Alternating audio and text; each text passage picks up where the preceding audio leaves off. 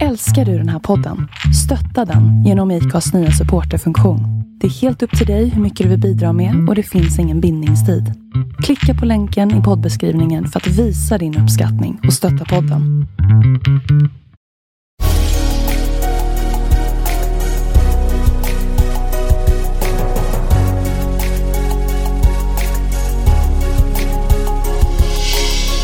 Välkommen till podden Vart är vi på väg? I denna podd intervjuar vi sociala entreprenörer och andra personer som är involverade i ekosystemet kring socialt entreprenörskap. Vi vill ge dig som lyssnare tips och inspiration till hur innovativa idéer och entreprenörskap kan vara lösningen på de samhällsutmaningar som vi står inför. Vi vill även inspirera människor till en livsstil med hållbara vanor och vi vill självklart lyfta fram alla fantastiska sociala entreprenörer i rampljuset. Idag sitter vi återigen här på härliga Clarion Hotel Sign i Stockholm. Med oss idag har vi Mattias Weinhandel som har en framgångsrik hockeykarriär bakom sig. Han har erfarenheter från såväl SHL, NHL och KHL och med över 100 landskamper för Tre Kronor i fem VM och ett OS. Idag är han aktiv som investerare genom Plus Cap som har målet att inspirera fler ängelinvesterare att satsa i unga företag som vill göra gott för världen. Så häng med oss idag på ett spännande avsnitt där vi får höra mer om hans uppväxt i småländska Ljungby till en hockeykarriär som tagit honom via Modo till NHL och även ett par år i ryska KL för att sedan avsluta en framgångsrik karriär med Linköping i SHL. Där blev han bland annat tilldelad Håkan Loob Trophy för bäste målskytt i serien. Nu kör vi! Det gör vi. Välkommen hit Mattias Weinhandel, flerfaldig VM-medaljör och bakgrund i NHL, SHL och KL. Men idag investerar i företag som vill göra världen lite bättre, eller mycket bättre kanske. Mm, ja, tack så mycket. Väldigt eh, kul att eh, vara här. Det stämmer, jag försöker göra det som du precis beskrev det. Hur ser en eh, typisk dag ut för dig idag? Ja, eh, varje dag är ju, höll på att säga, väldigt olik. Men eh, jag försöker väl ändå ha lite rutiner, vilket eh, idrotten har ju som sagt en idrottsbakgrund och den har skapat mycket eh, vanor och rutiner. Då. Så det tror jag är en väldigt viktig del. Så man har sin morgonrutin eh, och sen eh, blir det väldigt, framförallt väldigt mycket möten och eh, eh träffar väldigt mycket spännande entreprenörer och företagare och investerare. Då. Eh, och sen är det väldigt mycket eh, ta in information, mycket läsning och mycket poddar. Är det några speciella såna här rutiner som du har som du har haft med dig genom alla år? Vikten eh, framförallt av att liksom eh, starta dagen bra, eh, avsluta dagen bra så att sömnen är väldigt god, väldigt viktig del. Så det är väldigt mycket sådana små grejer som jag försöker göra. Men sen försöker jag även få min tid efter man har droppat barnen på, på förskolan. Eh, då börjar eh, dagen för mig och då är det egen tid. Det kan vara fysisk aktivitet, det kan vara meditation, men man försöker få en bra start på dagen. Du bor i Linköping idag. Mm. Med familj och, och barn som sagt. Vad, vad är åldrarna på barn där? Sex och nio fyller de här i år då. Ja. Så det är full rulle där. Vi kommer ju komma in lite mer på sen vad du gör idag och sådär, men lite kort. Du jobbar ju som investerare idag. Vad gör du där liksom i, i den rollen? Ja, Pluscap eh, som jag och Pontus Gustafsson driver, eh, där vi eh, är ute och letar efter dessa drivna, passionerade entreprenörer som verkligen eh, brinner för, för sin uppgift att eh, lösa dessa stora problem som individen och eh, planeten står inför. Eh, det triggar oss och eh, engagerar oss väldigt mycket och eh, väldigt stimulerande. Då. Så kallad ehm, ängelinvesterare då, eh, som jag kom in eh, i eh, för ungefär fem år sedan, lite mer. Av så mycket, lite på ett bananskal, men kände väl att jag sökte efter något och hamnade där. Och har ju verkligen kommit fram till att jag är på rätt plats och trivs eh, väldigt mycket med, med, med livet och med det jag gör. Då. Vi tänkte backa tillbaka bandet lite här och eh, kolla mer på din bakgrund och sådär. Vart är du uppväxt någonstans? Mm, eh, uppväxt i Ljungby, eh, nere i Småland. Eh, och eh, mamma, pappa och en storebror. Eh, så det var en väldigt eh, trygg och bra uppväxt. Som, som många andra så är ju den delen eh, väldigt viktig och formar väldigt mycket. Va? Så jag är väldigt tacksam att jag fick den eh, barndom och uppväxt som jag fick då. Hur var det att växa upp i Ljungby? Fantastiskt bra. Eh, som jag sa, väldigt glad att jag gjorde det och det är väl med lite intressant. Ljungby är ju en idrottsstad, men framförallt något som kanske inte så många vet om, men en väldigt entreprenöriell stad. Väldigt mycket entreprenörer då. Så både idrotten och entreprenörskap eh, präglar den staden, vilket är eh, intressant idag med tanke på att det präglar mitt liv väldigt mycket med. Då. Eh, så jag, som jag sa, den, miljön är ju otroligt viktig och den formar oss väldigt mycket. Då. Är det lite så här, samma känsla som Gnosjöregionen och sådär? Är det också Ljungby-andan? Mm, ja, kanske inte, mm, har väl inte blivit så välkänd i alla fall då. Den är ju eh, välkänd i, i, hela världen och eh, de har nog sitt unika där då. Eh, men däremot så har, finns det väl någon typ av eh, anda och framförallt har funnits eh, historiskt då. Hur kom du i kontakt med just entreprenörskapet eh, i Ljungby? Nej, men växer man upp i en stad som präglas av många stora bra företag, ägarna, grundarna träffar man på, deras barn, man läser om dem, man ser dem, samma som med idrotten, så det är ju klart att det, det präglar då. Och förebild är ju en väldigt viktig del tror jag. Vad var det annars som intresserade dig på fritiden?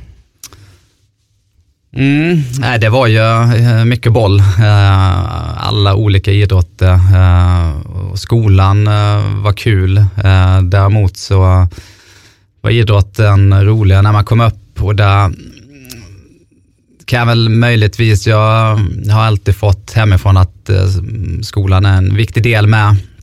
Men jag tror att det var ett annat klimat då för 20-25 år sedan än vad det är idag. Idag tror jag man har större förståelse att du måste kombinera skola och idrott, eh, annars blir det för stora risker. Då. Men jag mm, var bra i skolan och sen tyvärr så tror jag att eh, valde jag nog idrotten lite väl hårt, alltså då blir ju skolan eh, försakad. Men eh, tack och lov gick det ju bra ändå. Då. Mm. Men framförallt mycket olika idrotter. Då. Så jag spelar tennis, bordtennis, eh, innebandy, hockey, fotboll.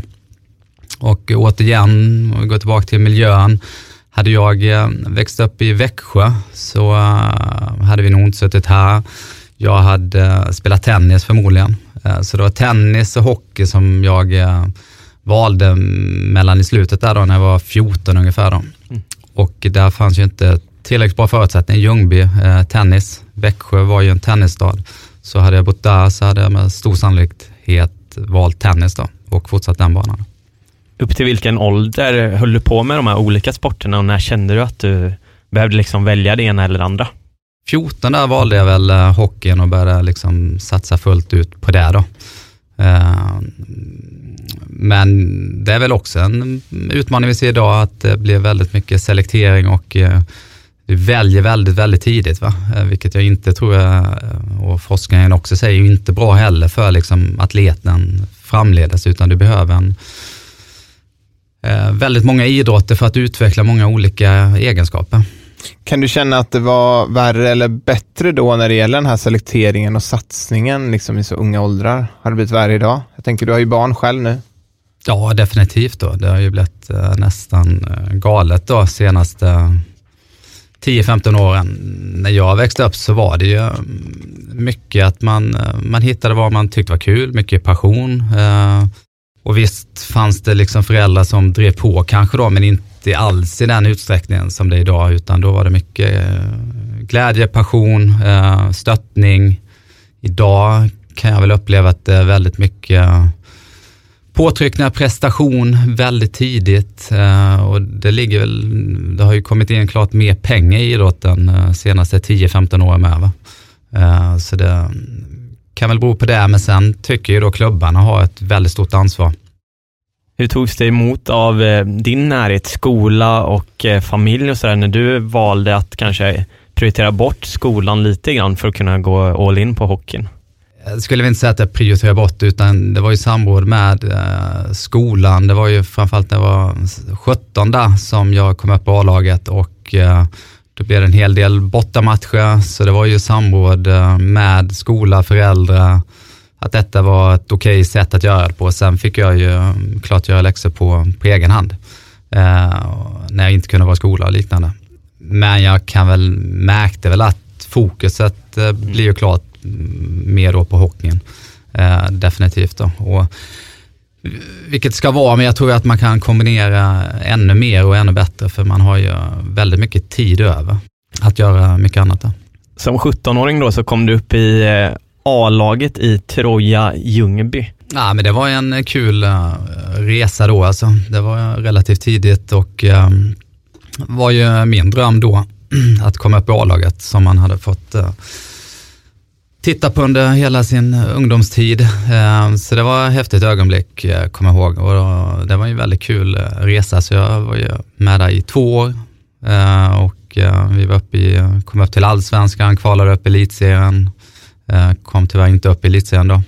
Och sen valde jag att lämna när jag var 19 och åkte upp till eh, Örnsköldsvik och Modo då alltså. Var det liksom, eh, hur gick det till där? Var det du som ville vidare eller var det, är det Modo som såg, såg dig och liksom ville att du skulle komma? Hur gick det till? Tanken var ju, man kan ju, antingen kan man ju flytta iväg när man är, gymnasiet börjar där då. Min tanke var väl hela tiden att jag ville gå färdigt gymnasiet i, i Ljungby och eh, det kunde jag göra då och spela i A-laget samtidigt. Sen när jag fyllde 19 så var ju gymnasiet slut och eh, det var i samband med det som det var ett bra läge att eh, lämna då. För att eh, själv få en ny utmaning och för att eh, elitserieklubbarna gärna ville ha en då. Uh, hur kändes det? Att vara eftertraktad? Det är ju alltid kul det va? Eh, när man eh, ha mycket valmöjligheter. Ja. Sen kan det också bli, bli svårt uh, när det finns för mycket att välja på. Um, men jag tycker ju att um, det stod ju där mellan Färjestad och uh, Modo till, till slut. Uh, men då uh, föll ju på Modo, mycket på grund av Per Bäckman, Pelle Bäckman som var deras tränare som kom ner till eh, ja, min familj, vårt hus, eh, uh, satte sig ner, samtalade fick ett väldigt gott intryck. Eh, och sen var ju även Modo känd för att släppa fram väldigt många, många unga spelare då. Det är ju det man, när man är ung så vill man ju få istid va? och det kände jag väl att jag kunde få det. Samtidigt att det var ett väldigt bra lag då. Ja, vilka var det som spelade på den tiden när du kom upp där? Stora stjärnan var väl Magnus Wernbloom då, som var en stor buse på den tiden. Mm, Men han var väldigt stor då ja. Men sen eh, var ju Andreas Salmonsson där, Samuel Paulsson, eh, Hans Jonsson, eh, tvillingar Sedin, Per Holberg, Hedin, så det var ju ett eh, väldigt bra lag alltså. Ja, det är ju verkligen ett eh, stjärnspäckad klubb om man ser det rent historiskt sett. Mm. Eh, många egna talanger som de har fått fram som sagt och som 19-åring eh, under en träningslandskamp eh, eh, i, i, Finland mot Tjeckien så fick ju du en klubba i ögat. Och det är väl det som blev en väldigt stor grej där eh, efter i hockeyvärlden i alla fall. Och eh, därefter var du borta ett tag och tappade större delen av synen. Vad tänkte du då som 19-åring? Just den eh, första tiden var ju väldigt tuff. Det var ungefär två dagar som jag var blind på, på ena ögat. Då. Då var det väl mycket eh, tankar som gick om, då var det dags att liksom kanske flytta upp till Umeå och börja studera igen och liksom hur skulle den här utstakade vägen som man ändå, man hade ju drömmar att få komma till NHL och liknande då, som uh, gick ju kras då. Men sen fick jag tillbaks eh, uh, 8 procent ungefär då.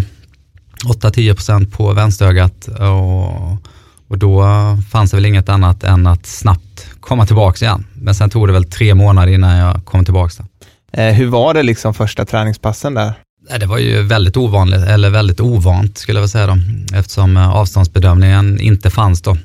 Ehm, men tack och lov så var jag ung och ehm, väldigt formbar, så jag tycker ändå att den hjärnan är ju fantastisk mm. att anpassa sig då, så det gick ju relativt snabbt skulle jag säga då.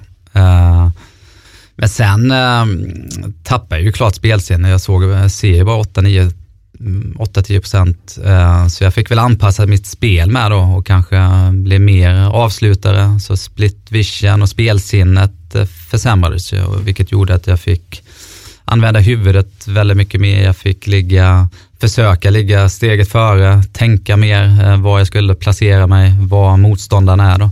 Och sen fick jag ju väldigt skön comeback där första matchen, vilket jag tror hade en väldigt stor betydelse. Eh, matchen tillbaka så var det hemma mot AIK och vi vinner med 2-1 eh, i sadden och jag lyckas göra båda målen där. Då kunde man lägga allt det bakom sig och sen mm. bara titta framåt. Där. Hur länge var du kvar i Modo? Två år till där då. Då hade jag blivit draftad innan av New York Islanders och det var ju liksom, fanns ju i planen och det var drömmen. Eh, men kände väl att jag behövde framförallt efter den skada där med. Behövde träna upp mig och få, få bli mer komplett spelare. Eh, och så blev det två år till i, i Modo, vilket eh, var två fina år. Eh, och sen blev det steget över till eh, NHL, där, New York. Där. Hur gammal var du då när du kom till New York? 21-22 där då. Det har ju förändrats med nu senaste ja. 10-15 åren. Idag åker man ju över väldigt mycket tidigare. Eh, vilket eh, också är bra. Sen passar inte det alla. För mig så var det väl rätt lagom då. Första steg när jag var 19, flytta eh, hemifrån eh, upp till Övik och sen där tre år innan steget över till New York och NHL då. Det var en ganska stor stad att byta upp sig ifrån.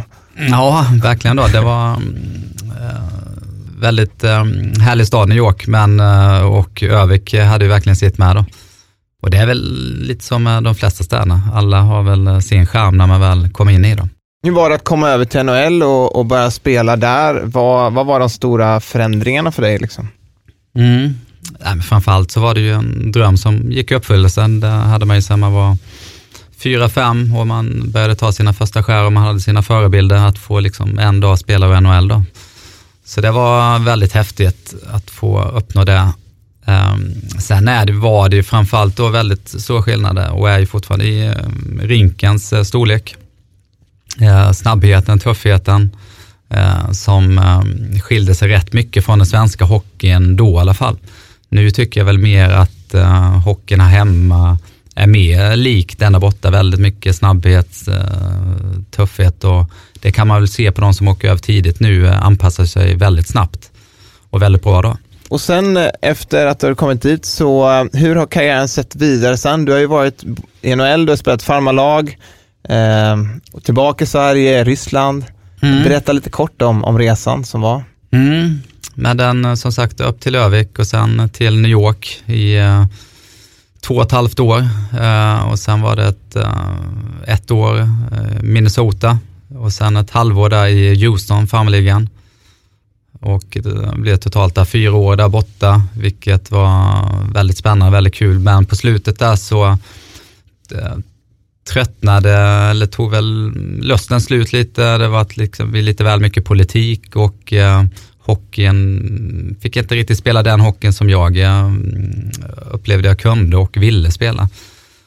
Och då var suget att komma tillbaks hemåt och då blev det LHC Linköping då, 0708 då och eh, vilket var väldigt, ett väldigt kul år där hockeyn och var otroligt rolig och utvecklande då. För jag kände väl att det lite stagnerade de här sista ett året där borta med när man inte fick spela och fick istid då. Men det blev bara ett år i LHC och sen tog eh, resan vidare österut till eh, Ryssland då som startade upp KL då 2008 och då var det ett nytt äventyr och eh, väldigt kul att testa på. Så det blev två år i eh, Moskva och sen två år i Sankt Petersburg. Just det, så det var när det drog igång som du drog över direkt då? De hade ju planer på att verkligen ta upp kampen mot NHL och hade ett oljepris på 150 och Ryssland är rätt beroende av det så de toksatsade ju första åren där. Eh, sen visade det sig att ta upp kampen där mot NHL skulle väl, då är det inte bara pengar som gäller då, utan det krävs ju lite annat med. Då. Men de eh, fortsätter ju och uh, det har ändå hänt mycket i, i ligan och den blir bättre. Men däremot så ser man väl att till och med nu ryska spelare mm, åker över till USA uh, också för att möta de bästa spelarna. För de bästa är ju i USA. Då. Och under den här resan så har du också varit med och gjort en, en, en bra karriär inom landslaget. Eh, varit med och tagit en del medaljer, VM, eh, spelat OS. Eh, hur har det varit att få, få den chansen? Det har ju alltid varit en dröm också att få dra på sig landslagströjan och få representera sitt, eh, sitt land, Sverige, vilket är väldigt ärofullt. Eh, så jag var väl en som ställde upp när man hade möjlighet och kunde. Då. Så det blev ju en del matcher till slut, vilket var fantastiskt kul. Och du ingick ju i under den här tiden också i stjärntrion med eh, bröderna Sedin. Hur eh, skulle du säga att ert samarbete, vad var det som låg till grund för, för att det blev så bra? Nej, men framförallt så är ju de två, två av världens bästa spelare, då, vilket de har visat under extremt eh, lång tid i, där borta. Då. Så de flesta som spelar med dem gör ju det okej okay då, får man ju lov att säga. Men sen eh, tycker jag väl att vi, eh, vi såg hockeyn eh, på liknande sätt. Vi tänkte hockey liknande en väldigt offensiv, kreativ hockey och kunde hitta varandra väldigt väl. Senare så fick du lägga skridskorna på hyllan. Vad var det som ledde fram till att du blev tvungen att göra det? Mm, jag fick ju sluta när jag var 31-32 där. Så efter fyra år i Ryssland så um, eh, signade på och ville komma hem, hade fått eh, barn och kände att eh, då var det dags att komma hem. Jag har varit ute 10-11 år. Skrev jag tre års med LOC, men då tog det väl slut ungefär efter ja, ett halvår, något sånt här. På grund av för många smällar mot huvudet då. Mm. Eh, för många hjärnskakningar och det var väl kanske inte just den där sista smällen utan det var väl smällar under karriären då där man eh, får en ökad känslighet eh, ju mer smällar man får. Och jag hade väl fått en del och det kan väl härleda till att man också bara hade 8-10% på vänster öga då. Så jag fick ju rätt många smällar från, från den mm. sidan då. Um, så det tog stopp där vilket var extremt tufft då. Framförallt att få får inte sluta på dina egna villkor. Eh, och sen hade jag ju väldigt mycket symptom från eh, hjärnskakningar då. Mm. Så det var väl ett mörker i ett, två års tid ungefär. Och sen eh, började jag väl kravla mig upp där och idag är jag väl tacksam eh, faktiskt att eh, det blev som det blev. Annars hade jag inte gjort och varit där jag är idag. Då. Sen några år tillbaka så har ju du eh, skolat om då kan man ju säga eh, och börjat jobba som ängelinvesterare som du nämnde innan, där du går in i tidigt skede och, och investerar i startups.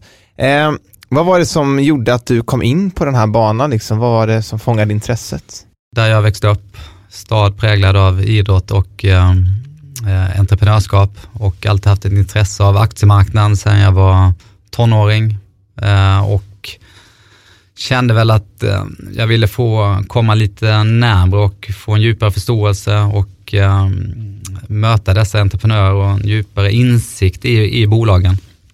Och då kom jag in i startupvärlden i Linköping via bekanta och eh, träffade lite entreprenörer och bolag och kände att jag hittat eh, hem direkt där. Då. Följde det med under även hockeykarriären att du hade de här tankarna att du ville göra något sånt efter eller var det fullt fokus då på, på annat? Nej men det fanns ju eh, eftersom jag hade ju en del, aktiemarknaden var ju alltid en passion och ett intresse vid, vid sidan av så där följde man med, läste. Eh, men sen medan jag spelade mitt sista år i LHC så köpte jag en restaurang i Linköping, Stångs magasin, som är kvar än idag som är en familjerestaurang. Startade ett utomhusskyltföretag med min svägerska eh, som också finns kvar idag så uh, sådde man väl lite frö i alla fall och uh, kände väl att man skulle göra något efter karriären. Vad upplevde du den största skillnaden då med intresset för aktiemarknaden och investera i den typen av eh, tillgångar mot att eh, nu investera i en, i en, annan form där du får vara mer delaktig? Mm, nej, och det var ju precis det jag eftersökte lite då eftersom jag har varit på aktiemarknaden och man blir en väldigt liten ägare och ehm, ingen eh, nära kontakt eh, med bolaget utan det blir bakom en skärm då. Medan jag ville eh, möta dessa entreprenörer och få den energin tillbaks. Ehm, framförallt allt lärande och insikter som man får dagligen. Då.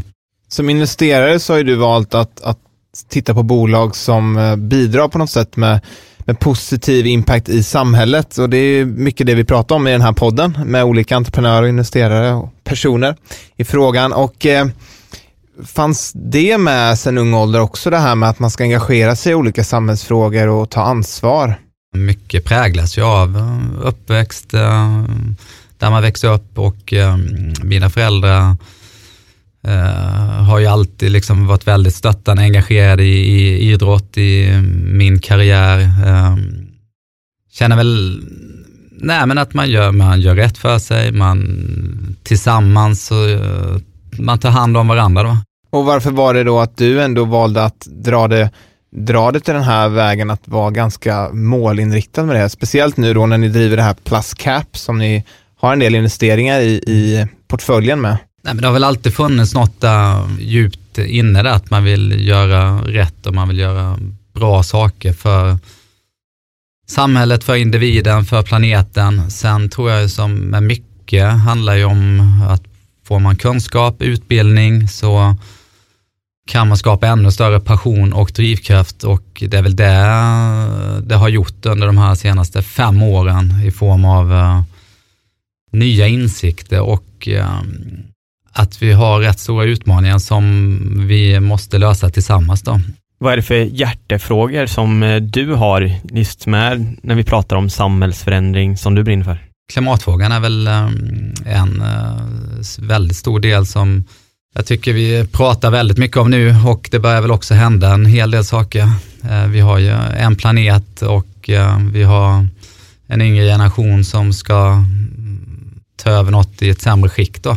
Så det är väl ett ansvar att vi, eh, vi alla har. Sen eh, tycker jag det här hälsa som är en väldigt stor del som eh, där jag tror vi liksom alla någonstans föds goda. Sen kommer vi massa obalanser eh, som gör att man blir kortsiktig, girig, eh, som inte, och är än mer irrationell än vad, vad vi är. Och, och det blir ju inte heller bra i, i, ett samhälle, då blir det mer själviskt och mer återoffrande. Så kan man liksom få individen i mer balans eh, så tror jag också att det blir väldigt positiva effekter. Då. Tänkte att du kunde få nämna några av dem ni har investerat i. Ja, jag fick ju höra det innan vi klev in här att eh, både Belek och eh, Washup har ju varit här och det är ju två eh, bolag. Men sen eh, Airme är ett bolag, eh, Grace Health eh, och eh, Vultus, eh, Skira. Så det är lite från transport, eh, foodtech. Eh, så det är en eh, rätt stor blandning av alla dessa bolag. Då. På vilket sätt har ni gått in i de här bolagen då? Vi eh, försöker ju vara aktiva i den mån vi kan och där vi fyller värde då. Eh, sen har jag och eh, Pontus som är min partner i Pluscap olika egenskaper, kompetenser. Eh, Pontus är mer aktiv och går in mer eh, i bolagen på ett djupare sätt eh, medan jag kanske använder mer mitt nätverk, kontakter och försöker även inspirera och få entreprenörerna att kanske tänka ännu mer professionellt i, i form av hur man tar hand om sig, hur man tänker och hur man jobbar med sig själv för att hålla väldigt uh, länge. Då. Hur mäter ni i Pluscap då, eller som investerare, er totala impact då? Ser ni på bolagen eller kan ni sammanfatta det på något sätt? En väldigt bra fråga och den är ju svår att också svara sådär direkt på.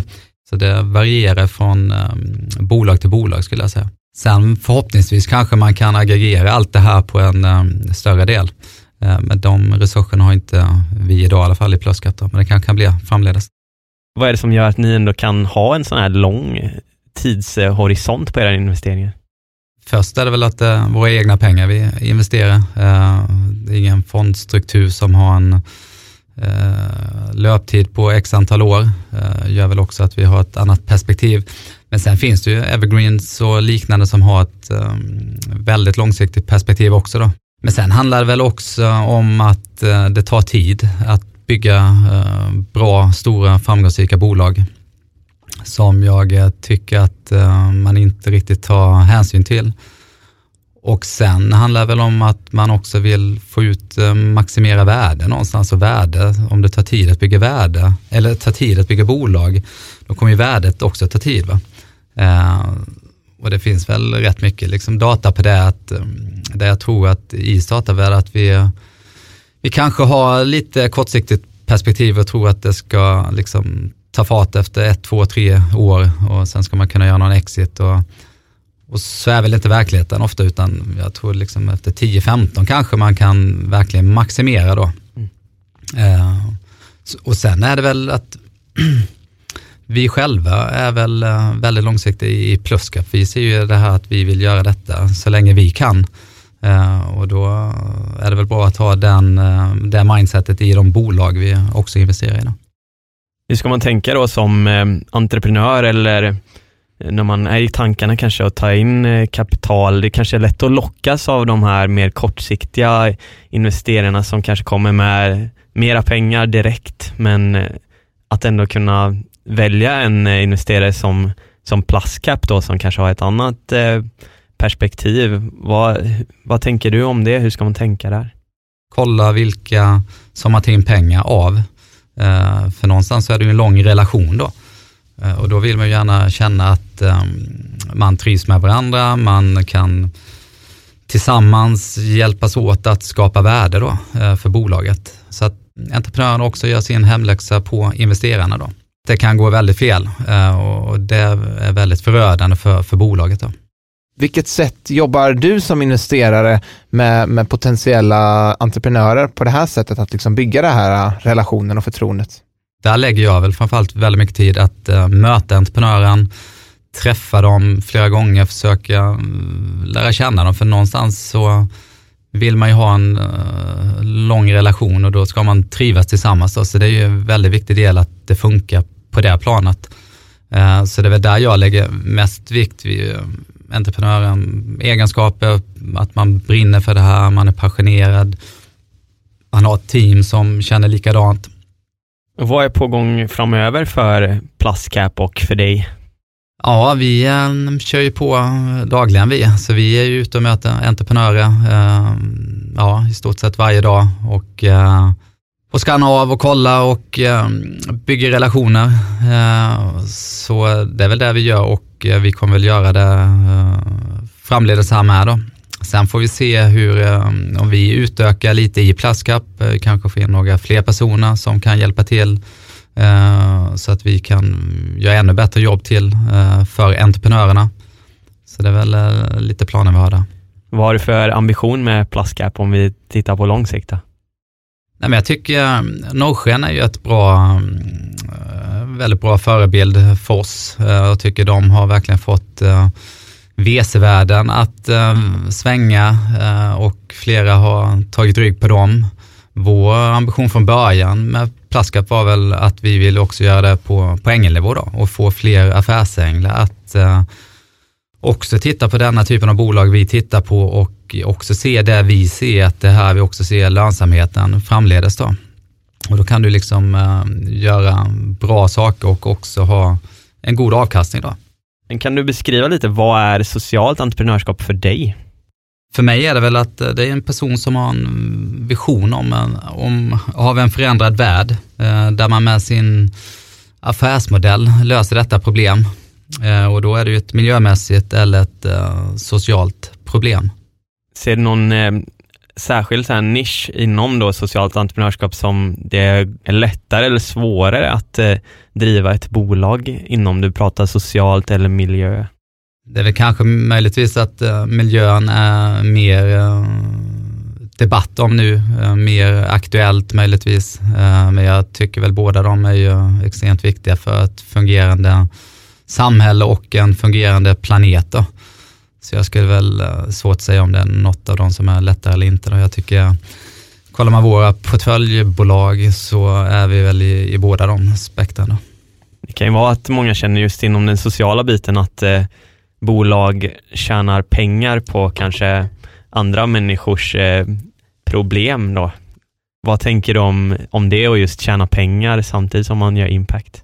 Jag är väl av den tron att det behövs ju eh, att ha en fungerande affärsmodell för att också kunna attrahera kapital, attrahera att få en överlevnad så att du också kan liksom fortsätta med det här i all evighet. Då, ja.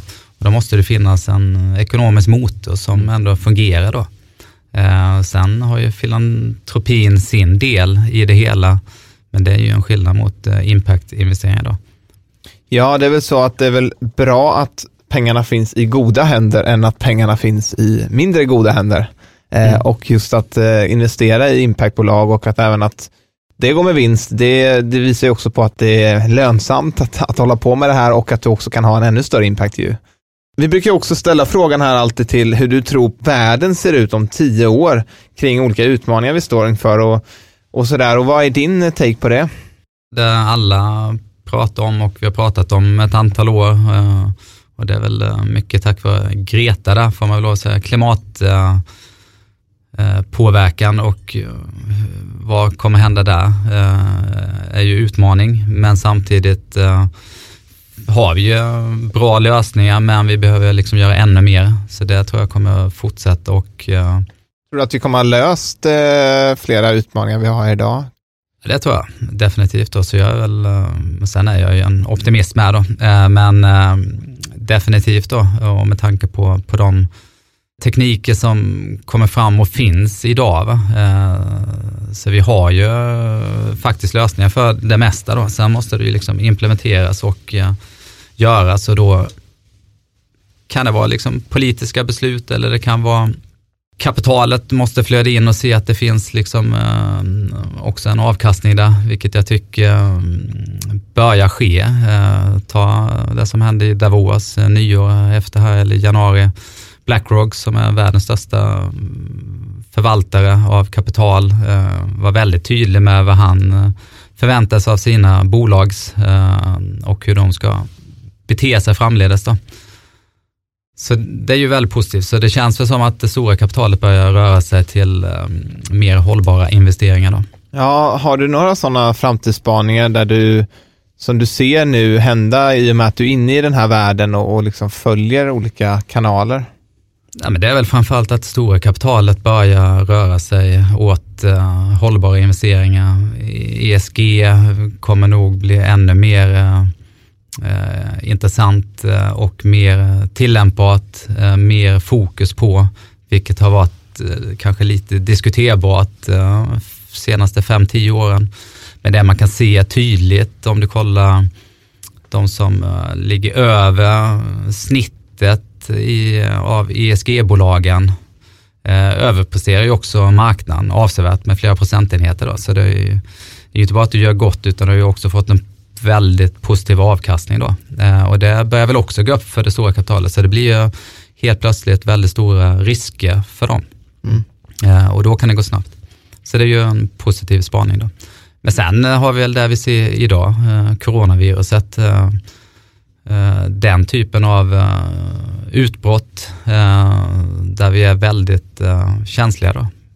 Mm. Sen har vi AI som också kommer vara en spännande utveckling, hur vi kan hantera det på ett etiskt och bra sätt så att det kommer till gagn för planeten och eh, medborgarna.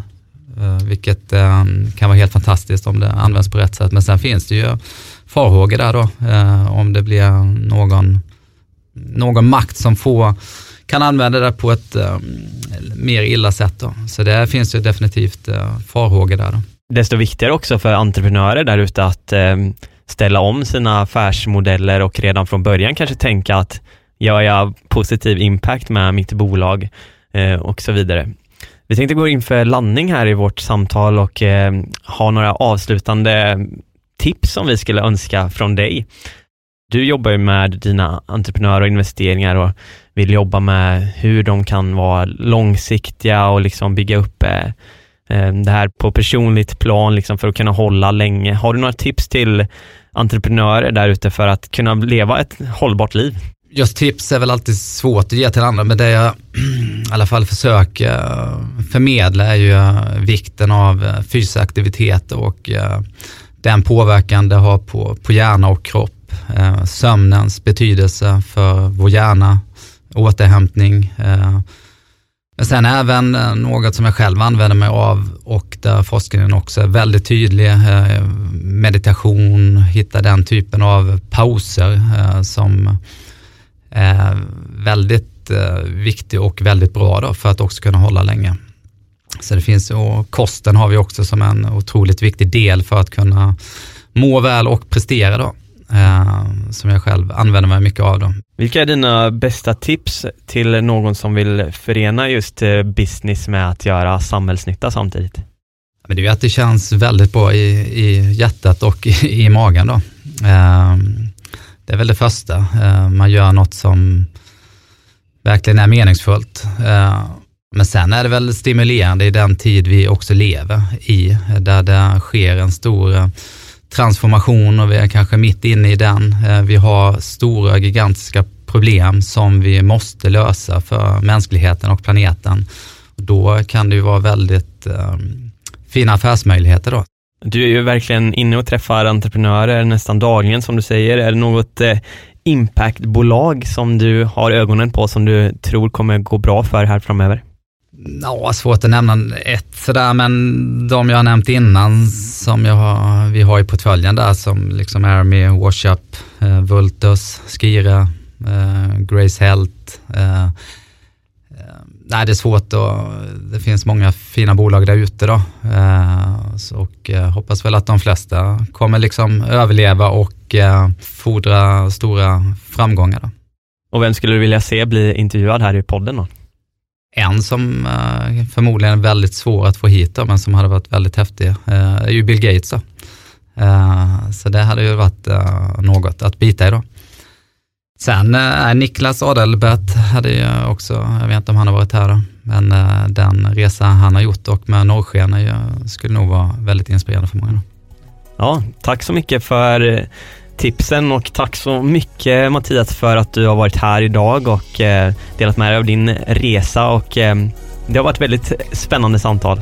Ja men absolut och vi får verkligen önska er all lycka framöver. Stort tack, kul att ha varit med här, väldigt kul. Tack så mycket för att du har lyssnat på dagens avsnitt. Glöm inte bort att följa oss i sociala medier. Vi finns på Facebook, Instagram och LinkedIn och även vår hemsida vartarvipavag.org. Och om du har möjlighet får du jättegärna gå in och ratea våran podd på iTunes. Yes, och för dig som vill ta del av podden ytterligare så tycker jag att du ska gå in och signa upp dig för vårt nyhetsbrev där du varje vecka får en liten kort resumé av avsnittet men också de bästa tipsen och de bästa insikterna från gästen som vi har haft med oss. Eh, så om du har varit ute på språng och inte haft möjlighet att anteckna något så gör det ingenting utan du får det på ett mail veckovis. En riktigt bra deal helt enkelt. Så se till att signa upp dig så fort som möjligt så ses vi nästa vecka vecka igen. Det gör vi.